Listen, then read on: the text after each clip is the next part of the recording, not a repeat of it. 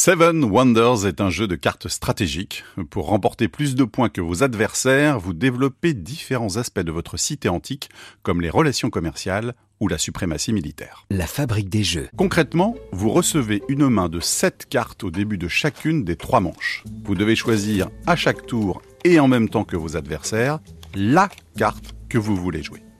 Vous donnez ensuite à votre voisin les 6 cartes restantes, qui en fait de même, et ainsi de suite. Ce système ingénieux permet de jouer jusqu'à 7 joueurs en moins de 30 minutes.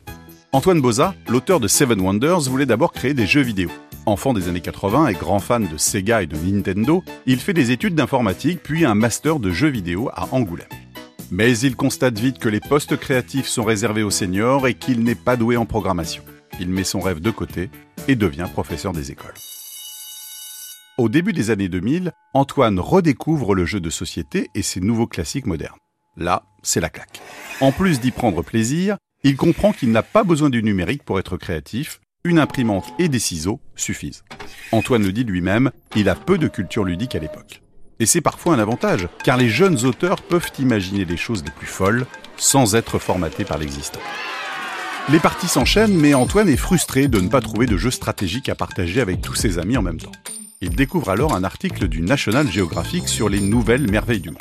L'étincelle est née. Car Antoine fait partie de cette catégorie d'auteurs, celle qui a besoin de raconter une histoire, d'avoir un univers en tête avant de développer une mécanique. En 2009, Antoine signe son prototype avec l'éditeur belge Repos Productions. Un an plus tard, Seven Wonders sort et devient le jeu le plus primé au monde avec plus de 30 récompenses internationales. Aujourd'hui, 2 millions de boîtes ont rejoint les tables des joueurs du monde entier et la version spéciale pour deux joueurs sortie en 2015 prend le même chemin. Avec ce succès, Antoine Boza est devenu auteur de jeux à plein temps. Vous connaissez peut-être certaines de ses créations comme Anabi, Tokaido ou La chasse aux monstres. La fabrique des jeux, l'anecdote. À Valence, Antoine a créé un genre de coworking d'auteurs appelé la cafetière. Dans ce lieu, il enregistre des vidéos ou des podcasts pour Internet mais il travaille surtout à la création de nouveaux jeux avec ses collègues, un luxe qui leur permet d'essayer immédiatement les nouveaux concepts qu'ils imaginent.